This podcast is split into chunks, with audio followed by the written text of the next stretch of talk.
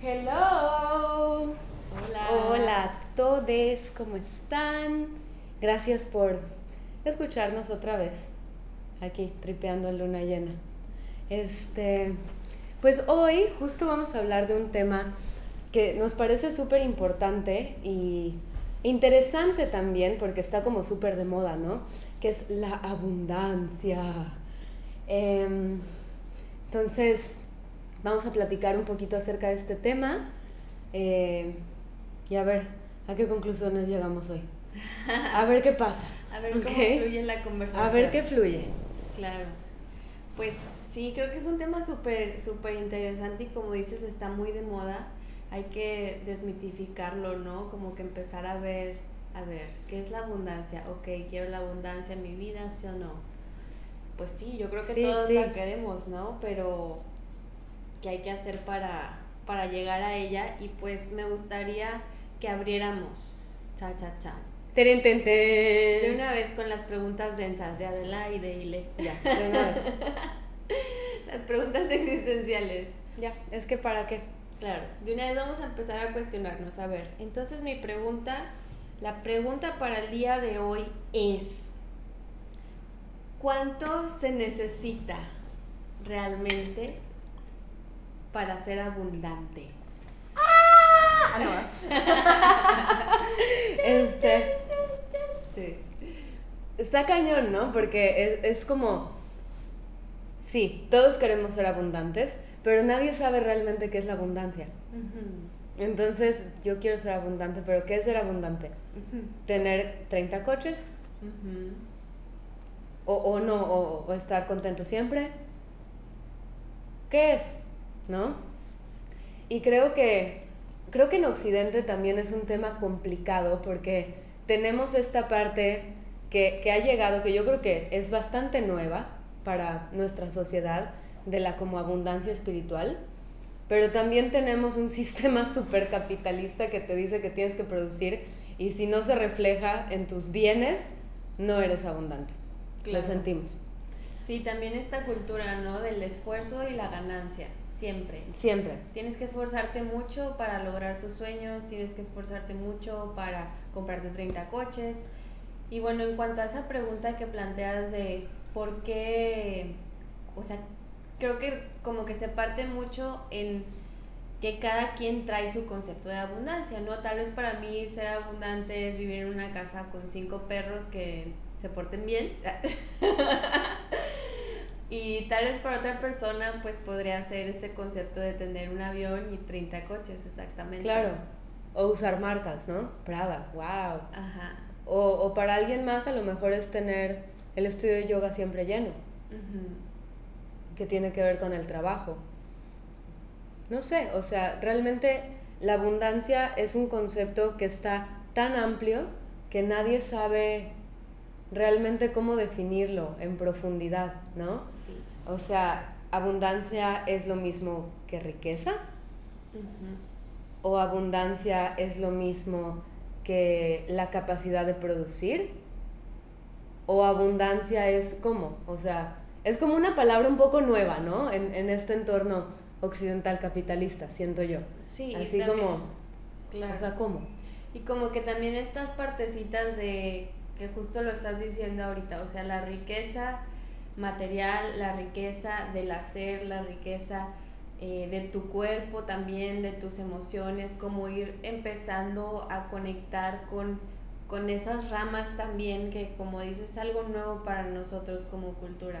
Sí, sí, ahorita se me está ocurriendo platicarle, por ejemplo, a mi abuelo, un señor de 90 años, de la abundancia. Y yo sé perfectamente que él me va a contestar, sí, pero ¿cómo lo capitalizas? Ya sabes, ¿Cuánto cuesta? Pero ¿cuánto cuesta? No entiendo. Entonces, realmente, o sea, y estás hablando de dos generaciones nada más. De pronto hay una generación, ¿no? Como la de mi abuelo, que es de, ¿qué cuesta? ¿No? ¿Cuánto va a ser? ¿Cuánto va a ser o cómo? ¿De a cuánto? Y luego ¿Y está la generación, ¿no? De mi mamá, que es como, sí, pero no sé, ¿qué haremos, no? Y luego está nuestra generación, ¿no? Que decimos, ah, abundancia, claro, prende palo santo, es la solución. Préndele una vela a Ganesh. Préndele una vela a Ganesh. Remueve mis obstáculos. Exacto, yantra de Lakshmi, quemamos este bay leaf, ¿cómo se llama? Eso se supone que trae la abundancia, por cierto. ¿Qué cosa? Bay leaf, ¿cómo se llama? Lo que pones en la Este, sopa. Ah, ya sé Es una plantita, una hoja. Em, oh, Laurel, laurel. Laurel, laurel. Ajá. Perdón. Ajá, pero entonces, ¿cómo transicionamos, no? Del cuánto cuesta doña a prenderle una vela a Ganesh. Ajá. es como, Ahora estamos en ese punto. estamos en ese punto en donde lle- lle- llevamos hojas de laurel en la cartera. o sea, pero, En el que pones un cuarcito en tu cartera. ajá, exacto, el cuarzo, ¿no? La vela, que sea verde, no sé. A ver, esto de Este, la abundancia es magia, ¿no? Se me va a dar. Pura magia. Pero es súper interesante. A mí me, me, me gusta verlo desde ese punto de vista, o sea, ver cómo hemos transicionado como tan extremadamente, ¿no? En dos generaciones a, a, ajá, a prender palo santo, quemar hojas de laurel, poner cuarzos, ¿no? Que ojo, no estoy diciendo que no, que no lo haga, ¿eh? Sí. Sí, lo hago, por eso, Me por eso me río. me O sea, por eso me río, porque sí lo hago. Este, pero es como súper interesante porque lo que yo siempre me cuestiono es, ¿dónde está el equilibrio? O sea, digo, porque pues puedes incendiar todo el laurel del mundo, tal vez, pero hay que chambear, ¿no? Sí. Y yo creo que también como un, un tema bien importante de eso del trabajo precisamente es que, por ejemplo, las generaciones de nuestros padres, de nuestros abuelos, venían de esta cultura del trabajo excesivo, del trabajo en el que si no te partías la madre, no tenías las recompensas. Y bueno, ¿y qué vemos en estas generaciones? Generaciones que están muy desconectadas en su vejez este, de su cuerpo, eh, que pues obviamente buscan mucho la medicina alópata, que no tenemos nada en contra de eso, pero es como la, la respuesta más sencilla. También vemos generaciones que igual están un poquito, a mi parecer, desconectadas de sus emociones también, Sí, total. que no se trabajaron, no hicieron como ese trabajo interno, jamás fueron a terapia. Y, y pues, ¿qué te dice eso? O sea, que venimos, nuestra sociedad viene de una cultura de ese trabajo excesivo en el que no hubo como que estos momentos de reflexión, de pausa. Sí, no, había que ir a trabajar. Habría que trabajar y había que ir a trabajar y ya. Y como que pasaban, o sea, yo creo que lo natural de- del ser humano también es que pasemos de una meta a otra. Así como también Sí. en las emociones podemos pasar de un miedo a otro, ¿no? Sí, no, definitivamente. Pero esa parte como de, o sea, llegas a una meta, eh, por ejemplo, hablando de estas generaciones pasadas, ya te compraste tu casa, ¿qué sigue? Ah, bueno, pues me voy a comprar el paquete del todo incluido donde voy a pagar una mensualidad, lo típico de antes, Claro. El, el tiempo compartido, el ¿no? tiempo compartido, porque eso sigue para mí, es como mi meta para seguir ascendiendo en esta sociedad. Claro, y es, es porque el concepto de, de abundancia estaba únicamente ligado a la riqueza material, ¿no? Y a esta seguridad que te puede dar el dinero, ¿no? Sí. Pero también es súper interesante cómo se empieza a desmitificar todo, ¿no? Y es como pum, pum, pum, pum. Y vienen un montón de movimientos que entonces ya no, o sea, el dinero no te da seguridad. Ok, ya lo entendimos todos. Pero entonces se empieza a satanizar. Ajá. Y entonces, güey, ¿cómo cobras? Tú eres maestra de yoga, tú vives de aire. O sea, tú haces fotosíntesis, no entiendo qué cobras. y yo así de, De que no, Pues, es, sí, es un trabajo honesto. es un trabajo, ¿no? Yo también. Yo también quiero una casa Yo y mi tiempo compartido. Quiero comer. También quiero irme de vacaciones. Pero, pero es súper interesante, ¿no? Porque es como, como siempre la sociedad, ¿no? Súper extremista. O sí o no. Sí, ya. como que veníamos No de esta generación en el que nos enseñaron de esta manera y nuestra generación es como no quiero dinero, no quiero saber y luego ya llegas a tus 30 años y dices, güey, no sé cobrar. Ajá, no sé cobrar y aparte necesito cobrar. de que ya Ajá, tengo una deuda, ayuda. Ay, ¿Cómo le hago? Ma. saqué demasiadas, demasiados créditos. Ups. ¿No? Pasa, o sea, pero yo creo que todo viene al mismo concepto de abu- de abundancia. porque no podemos pretender, y eso es algo que, bueno, a mí siempre me ha quedado muy claro, no siempre, de unos años para acá, este, me ha quedado muy claro que adoptamos muchos conceptos, ¿no? En esta generación y sobre todo con nuestro enfoque tan New Age y todas esas cosas, ¿no? Este, adoptamos muchas, mucha información en realidad que viene de una cultura oriental. Sí. Llámele cualquiera, hinduista, budista, la que quieras, pero, pero se adopta mucha información, eh, pero sin embargo no vivimos la misma vida que se vive ahí. Claro. ¿Me entiendes? O sea, para mí fue un, choque cultural muy fuerte, por ejemplo, cuando estuve en la India y vi que la gente de verdad, de verdad, o sea, no, digo, no en, Nueva Delhi quizá, donde sí, pues es como súper cosmopolita, pero, pero en ciertos lugares que son más rurales, donde la gente de verdad es como una práctica espiritual ferviente, ¿no? 24/7 y es que neta no les importa la parte material. Pero porque se llenan de otra cosa. Pero es un tema cultural y generacional de allá, ¿me entiendes? O sea, siento que no es totalmente análogo. Y cuando tomamos esas... Em, referencias. Esas referencias, ¿no? Culturales y filosóficas, es importante entender el contexto. ¿Dónde lo vas a aplicar? O sea, sí, qué padre, ¿no? O sea, que, digo, por ejemplo, cuando una persona decide volverse un sadhu o un, una zeta, ¿no? Que va a dedicar su vida al yoga, que sí existen, ¿no? Allá, y se dejan la barba y las rastas y entonces viven en la calle, y ahí las familias los honran porque son personas espirituales y los alimentan y les dan sustento y así. Ajá, intenta hacerlo aquí. O sea, nadie te va a pelar. No nomás nadie te va a pelar, sino que te van a llevar a la cárcel, tal vez, ya sabes. Dicen, a ver, ponte a trabajar. Ponte a trabajar. Por favor, rasúrate, ¿sí? sí. o sea, no puedes comparar contextualmente de dónde viene esto. Se tiene que hacer una traducción, a mi parecer. Claro. ¿No? Sí. Y, y, y la realidad es que, pues sí, en, esta, en este mundo ¿no? occidental en el que vivimos, pues sí, eventualmente tienes que aprender a cobrar, ya sabes. Tienes que aprender a, determinar cuánto vale tu chamba, por ejemplo. Que muchísimos de nosotros en nuestra generación somos freelancers. De mil cosas. Pero, ajá, ¿qué? ¿Cuál pensión? Sí, no va a haber. No, no va a haber. Ya sabes, o sea, como todas estas cosas que está increíble pensar en el concepto de abundancia como que sí le y sigo cargando mis cuarzos también aparte pero también como adaptarlo a un contexto en donde está nuestra realidad no no sé. Sí yo creo que Merlin se está comiendo nuestra botana oigan yo creo que justo lo que dices es súper importante porque pues sí vienes de, empiezas como que a estudiar estos textos antiguos, estas viejas, estas costumbres que realmente no responden a nuestra cultura mexicana, eh, a nuestra cultura como sociedad, si empiezas como que a cuestionarte bastante y empiezas a podrías empezar a pensar que el pan te va a caer del cielo, por decir el pan, ¿no?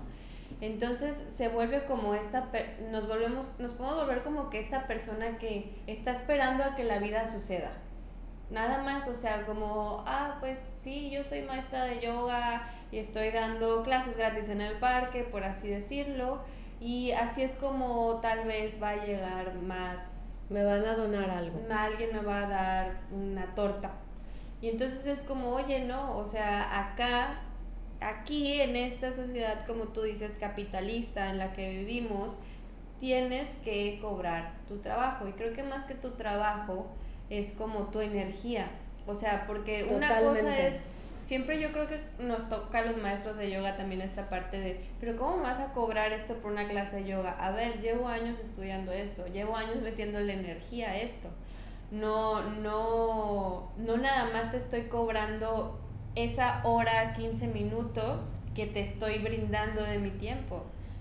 ¿No? Totalmente. Es como cualquier carrera. Pero bueno, ya nos desviamos mucho como a esta parte de, del yoga. Pero es que funciona realmente en cualquier aspecto.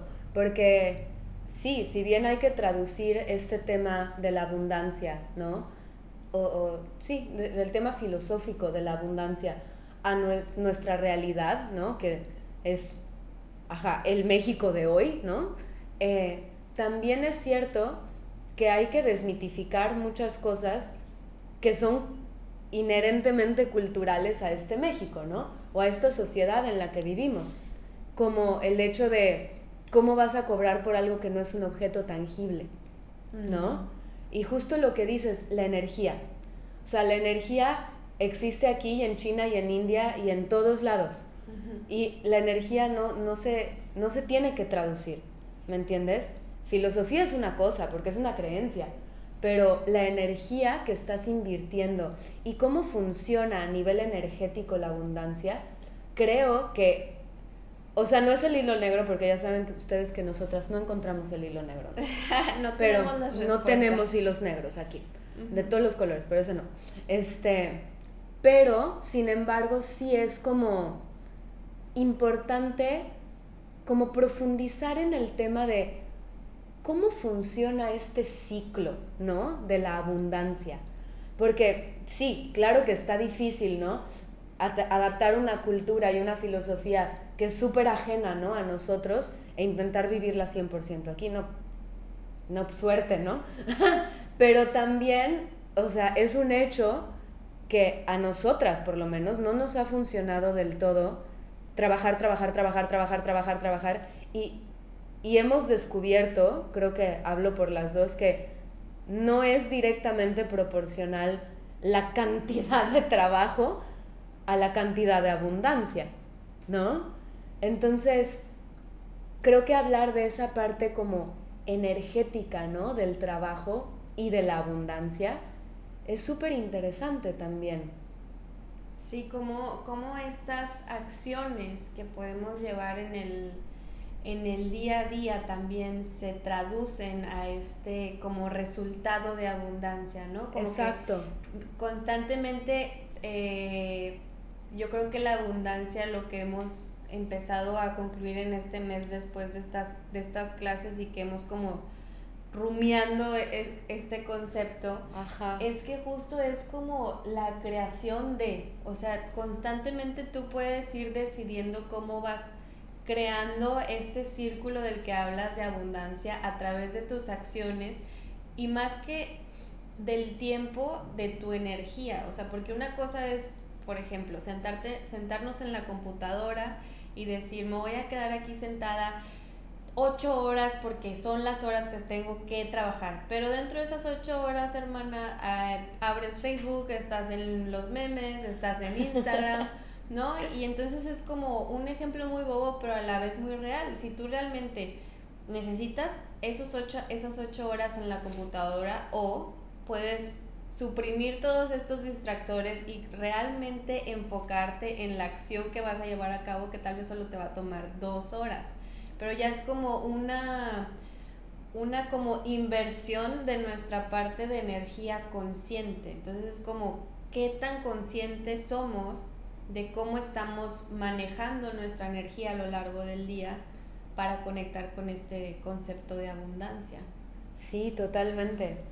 Es, es bien interesante, ¿no? Porque acabamos, siento, ¿no? Con este, esta idea, ¿no? Esta creencia de que mientras más trabajo, más chido, más, ¿no? Este, digo, yo creo que todos lo tenemos y lo hemos platicado en, en episodios anteriores, ¿no? El, el, el cómo estás en chinga, en chinga, en chinga, en chinga. Estoy muy ocupada, muy ocupada. Sí, qué padre, ¿no? Trabaja mucho, ha de ser muy abundante, ¿ves? Mm. pero, pero yo creo que estamos causando como fugas energéticas al final, ¿no? Y acabas así, hecho un trapo. No, deja tú al final del día, o sea, al final del mes, al final, digo, nos pasó, ¿no? al final del año, así de, eh, ¿cómo estás? exprimidas. exprimidas, exprimidas porque finalmente lo que estás produciendo no es solo, sí, no es solo, no solo algo material, es energía. Y es esa capacidad, ¿no? Yo creo que la abundancia es, es como esa, ese proceso súper mágico en el que empiezas a crear una realidad, ¿no? Y, pero ¿cómo? Y yo creo que al otro día estaba escuchando un podcast en el que decía, este, todos queremos abundancia, pero pocos somos, pero pocos creemos que somos merecedores de la abundancia. Boom. Entonces escuché esa, esa frase y fue como, güey, sí. O sea, una cosa es que, güey, ¿me habla a mí? una cosa es que, este, como tú dices, empieces a informarte sobre estos conceptos de New Age y lo que tú quieras, de la abundancia y que te resuenen y todo. Pero otra cosa es que realmente este concepto en inglés que es el embodiment, o sea, la incorporación de la abundancia viene muy conectada con el merecimiento. O sea, realmente tú abrazas la idea de que puedes recibir esta abundancia que está disponible para ti en tu vida. Sí. No, y está cañón porque como que a simple yo creo que a simple vista muchos podemos decir, claro, claro, yo claro que merezco. Ese es Merlin rascándose. Perdón. sí, este, o sea, todos podemos contestar, sí, claro, yo merezco todo en la vida, obvio sí. Pero cuando empiezas ya a aplicar un concepto, justo como dices, hay que interiorizar esa información.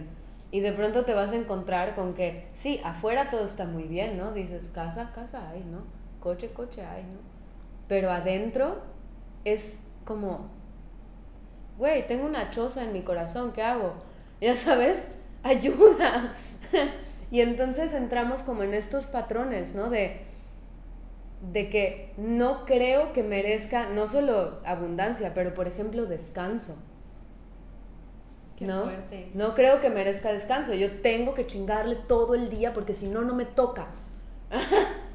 es súper fuerte, o sea, que dices, a ver, de verdad si yo suelto dos, tres cosas en la vida, ya no voy a comer nunca más y voy a ser pobre siempre, para siempre y siempre. A mí siempre mi terapeuta me dice, me pregunta, ¿por qué trabajas tanto? Y yo, ay, no sé. Ay, no sé, o sea, la verdad es que siento que hablando por mí, este, ha sido un proceso bien interesante porque me, me ha habido momentos en los que me siento como muy afortunada, muy rebosante y luego llegan, como dices justo, esa choza interna, ese, esos miedos de, está pasando, todo está bien, eh, algo malo va a pasar o, o, qué, o sea, ¿qué sigue? ¿Qué va a venir? Como que me entra la ansiedad. Ansiedad. La ansiedad de, de no ser merecedora de lo que está sucediendo en mi vida y creo que mi mecanismo es justo ese, o sea, me estoy paniqueando, no me suena que la vida pueda ser tan hermosa como es en este momento, necesito ocuparme, porque si dejo de ocuparme, la vida va a dejar de ser hermosa, pero es como una disyuntiva o una paradoja bien tonta, porque pues realmente te mantienes ocupada y no estás disfrutando lo hermoso que es tu vida, ya sabes, como tú dices, no te estás dando esos descansos, esos momentos de ocio en el que son súper importantes y valiosos para nuestro crecimiento, para interiorizar esta información. Qué fuerte, hermana. Qué fuerte. Ay, lloran. Las dos calladas así de... Pero bueno, como tú dices, o sea, esta parte de ir interiorizando, ir aprendiendo y conectando con este concepto tan bonito. Y pues que nos vayamos sorprendiendo. Sí. ¿No? oye, ahorita, wow, o sea... Hoy descansé. Hoy descansé y no me cagoteé toda la tarde mientras descansaba. Ah, porque también me pasa, ¿no? Sí. Empiezo a descansar y tu mente así de... ¿Mm? ¿Ya ves? Qué huevona. Huevona. Y tú así de... No, o sea, es que en realidad me siento mal. y te pones un chingo de pretextos, ¿no? Me siento mal, a ver si te engañas tú. ¿Qué onda? ¿Qué, está, qué estamos jugando? ¿No? Pero sí, es bien importante. Yo creo que lo que dices de todo este rollo del merecimiento, de, de empezar a interiorizar, de ver dónde nos saboteamos también. Porque, o sea, a mí me pasa lo mismo. De pronto la vida está tan bonita y es como, mm, No, no, no. Algo va a salir mal, yo ya sé. No, y ahorita Yo es como, sé. bueno, hay COVID. Ah, Ajá, bueno, o sea, es que hay pandemia, por eso todo está tan bien. ah, sí, a huevo. O sea, hay una crisis, pero, pero vas a ver, cuando todo regresa a la normalidad, algo muy malo va a pasar. Ajá. o sea, siempre es como este, es, pero en realidad es un autosabotaje. Y, ¿y a qué voy con todo esto? A que los procesos de, de todo este merecimiento, de toda esta abundancia, de toda esta creación, porque suena como una cosa mágica y loca, ¿no? Como súper esotérica. ¿Cómo vas a crear tú tu realidad? O sea, es tonta, ¿no? Pero, pero sí pasa. Hasta brujería. Ajá, así de bruja. Sí, Sí, mucho ¿y qué? Este, pero todo en realidad empieza desde procesos internos, ¿no? Y como desde esa capacidad de voltear a ver tu choza interna y decir, ay, no tiene techo, güey, con razón se moja tanto. Bueno, vamos a hacerle un techo, ¿no? Vamos a hacerle un techo de autoestima. Ok. Y luego poder decir, ah, no, ya vi que no tiene luz porque no hay poste, ¿no? Ah, bueno, vamos a hacerle un poste, ¿no? De amor propio, ya sabes. Y vamos construyendo eso que queremos ver reflejado afuera, pero desde adentro. Y, y, y es más difícil para mí construirlo adentro que construirlo afuera. Porque adentro no hay créditos del banco, ¿no? Es, hay, es como, ah, conciencia, talacha, ya sabes, así de, de ver las cosas a veces un poco crudas, ¿no? O sea, Y pero... adentro también nadie, no hay testigos. No, O sea, porque también normalmente, bueno, una de las cosas que me he cuestionado últimamente es como en el, ¿por qué, está, ¿por qué haces tanto? O sea, necesitas ese reconocimiento, ¿a quién le quieres mostrar? esa validación. En cambio, si haces hacia adentro, Nadie la se única, entera. la única que se entera eres tú. Y claro, esos cambios, como dices, hermosos, se ven reflejados en tu exterior y vienen como desde algo más profundo, pero este y, Ajá, y mi pero no- aplauso No soy influencer todavía. A mí no me prometieron eso, no venía en el contrato. Yo creo que algo que, algo que estamos, es hacia donde nos vamos dirigiendo también, que creo que es un punto que, que tenía muy en claro que quería tocar este día, es, es justo la primera semana de la abundancia hablamos del Dharma, ¿no? Y es como, bueno, a ver, y le, en una oración, ¿qué es el Dharma? Ah, el examen. y yo no. Y tú, "Ay, yo no. Ah. no sé. Este, el Dharma. Pues, en español. En español. en español es como.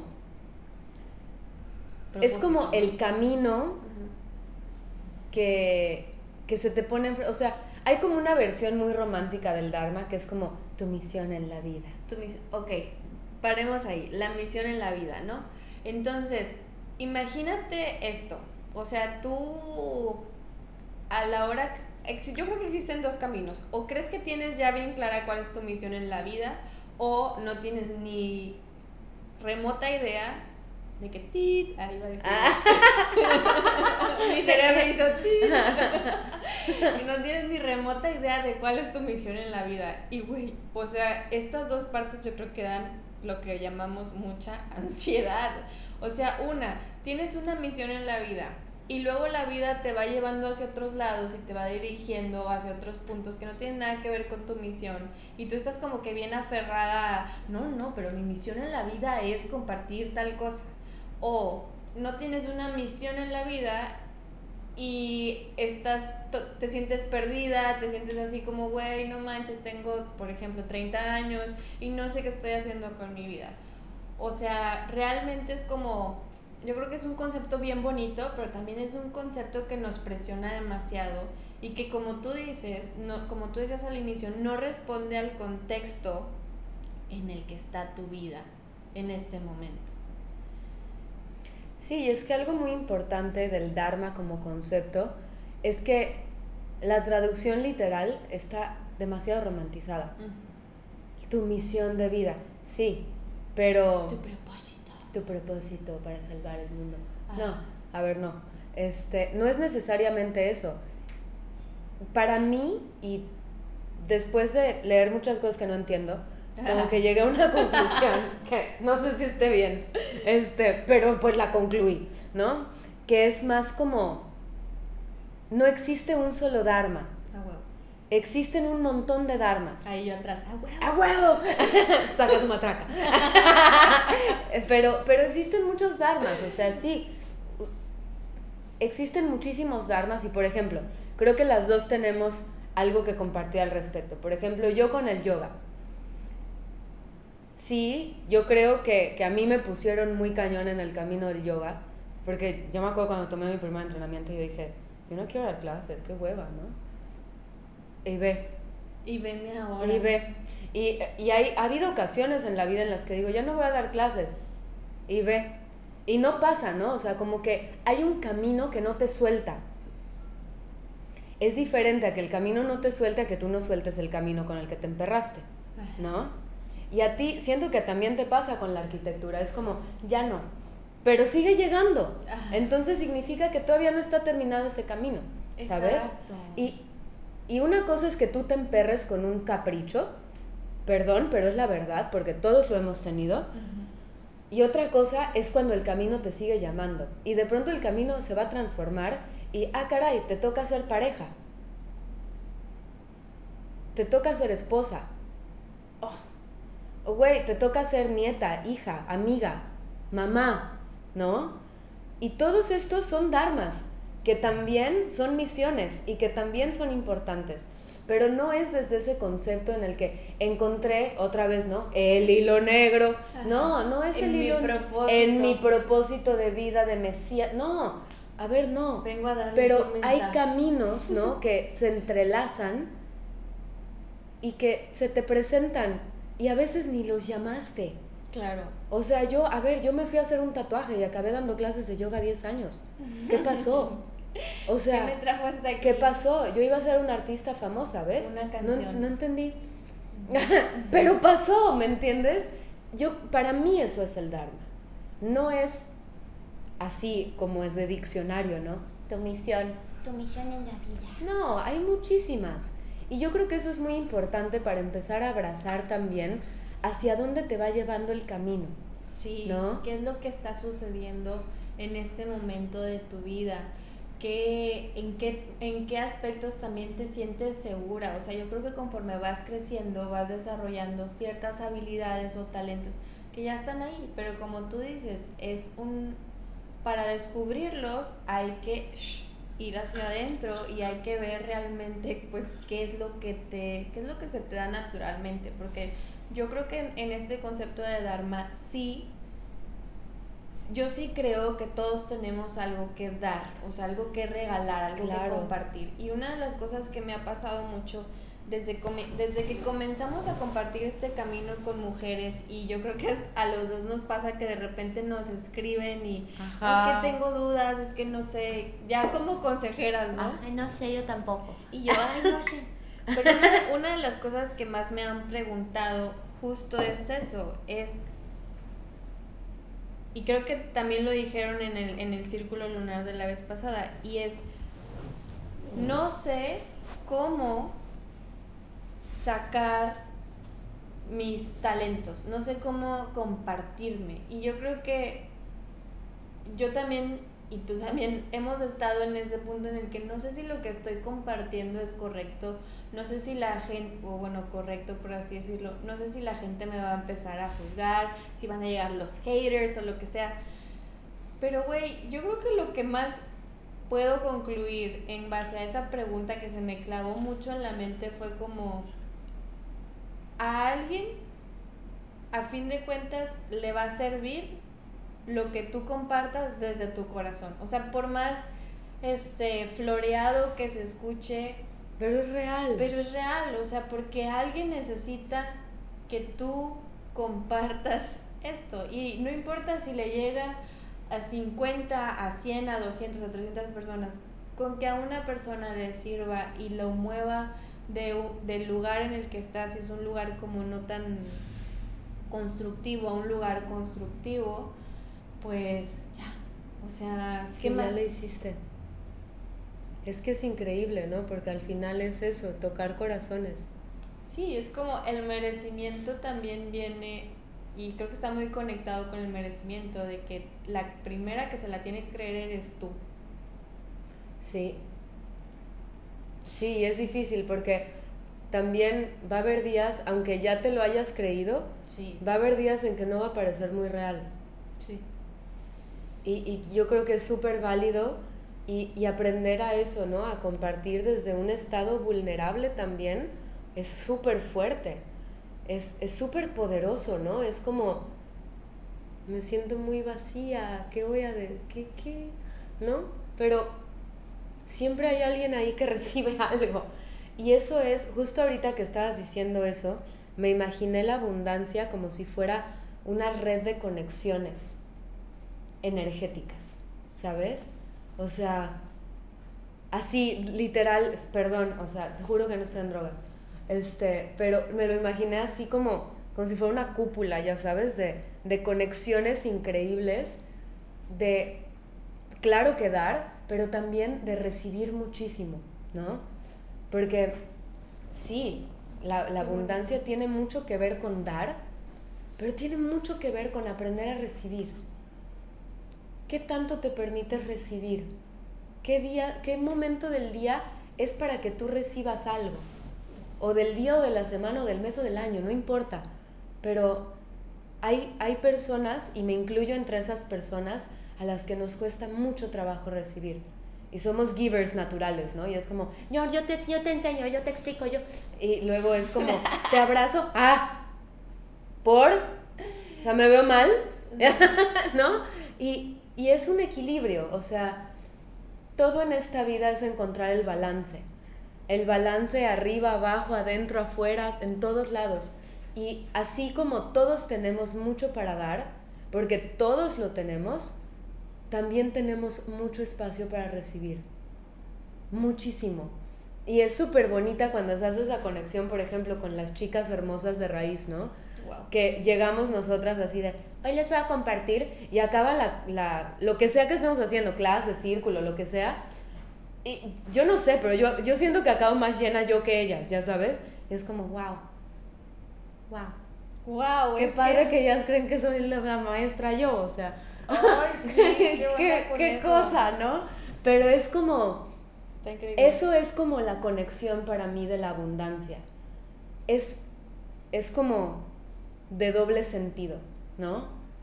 O sea, Me acabo de acordar ahorita justo ese ejemplo de esa red que dijiste, eh, la, la maestra esta del Daniela, este, justo hablaba como de eso, que ella tuvo como esta visión o este sueño en el que veía un mundo conectado por hilos dorados.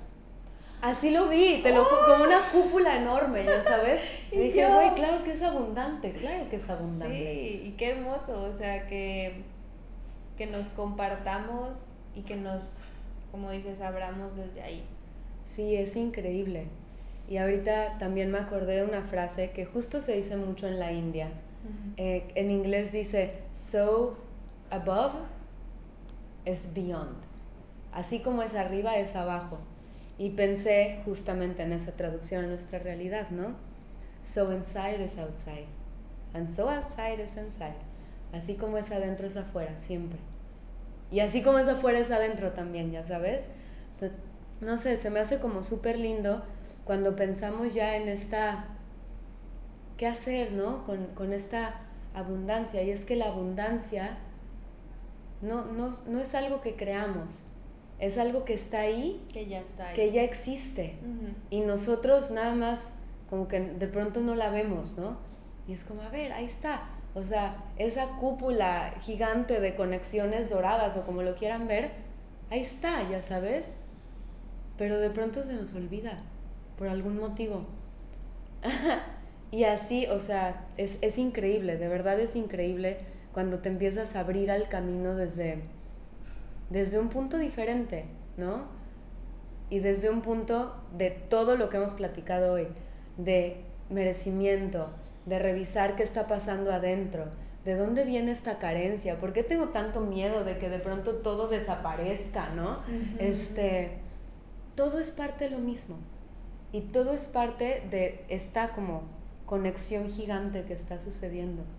Sí, creo que e- esa parte que dices sobre todo de ir de adentro hacia afuera y de afuera hacia adentro, y yo creo que lo puedo decir por las dos, o sea, siempre tienen recompensa. Sentarte con tus miedos, sentarte con la carencia, sentarte con esa ansiedad, con esa falta de merecimiento, dialogar con esas emociones que no te permiten ver la abundancia que hay en tu vida. Pues realmente solamente lo que tienes que hacer es sentarte, sentarte, sentirlo y decir, aquí estás, te veo, ya. Es como siempre, siempre lo dices, es la mitad del trabajo, ¿no? Lo demás vas vamos a ir encontrando, vamos encontrando las maneras de, de ir sanando estas partes de nosotras. Sí. Qué lindo, ¿no? Ay, me inspiré muchísimo. Ya Ah, se me puso la piel chinita Llora. varias. Literal, hoy no es broma. Ay, pues sí, pues, pues esas son nuestras reflexiones acerca de este tema tan grande y tan increíble. Y, y pues bueno, a ver qué, a ver qué sucede con todo esto, a ver cómo vamos avanzando. Pero van a ver, esas chozas no, no son chozas para siempre, ¿saben? Y eso es lo más chido de todo. Pues muchas gracias por escucharnos en este episodio que estuvo muy deep. Nos emocionamos, perdón. Pero muchas gracias por escucharnos, siempre abiertas a recibir sus comentarios, sus reflexiones. Y pues bueno, nos vemos la próxima vez. ¡Woo! ¡Woo!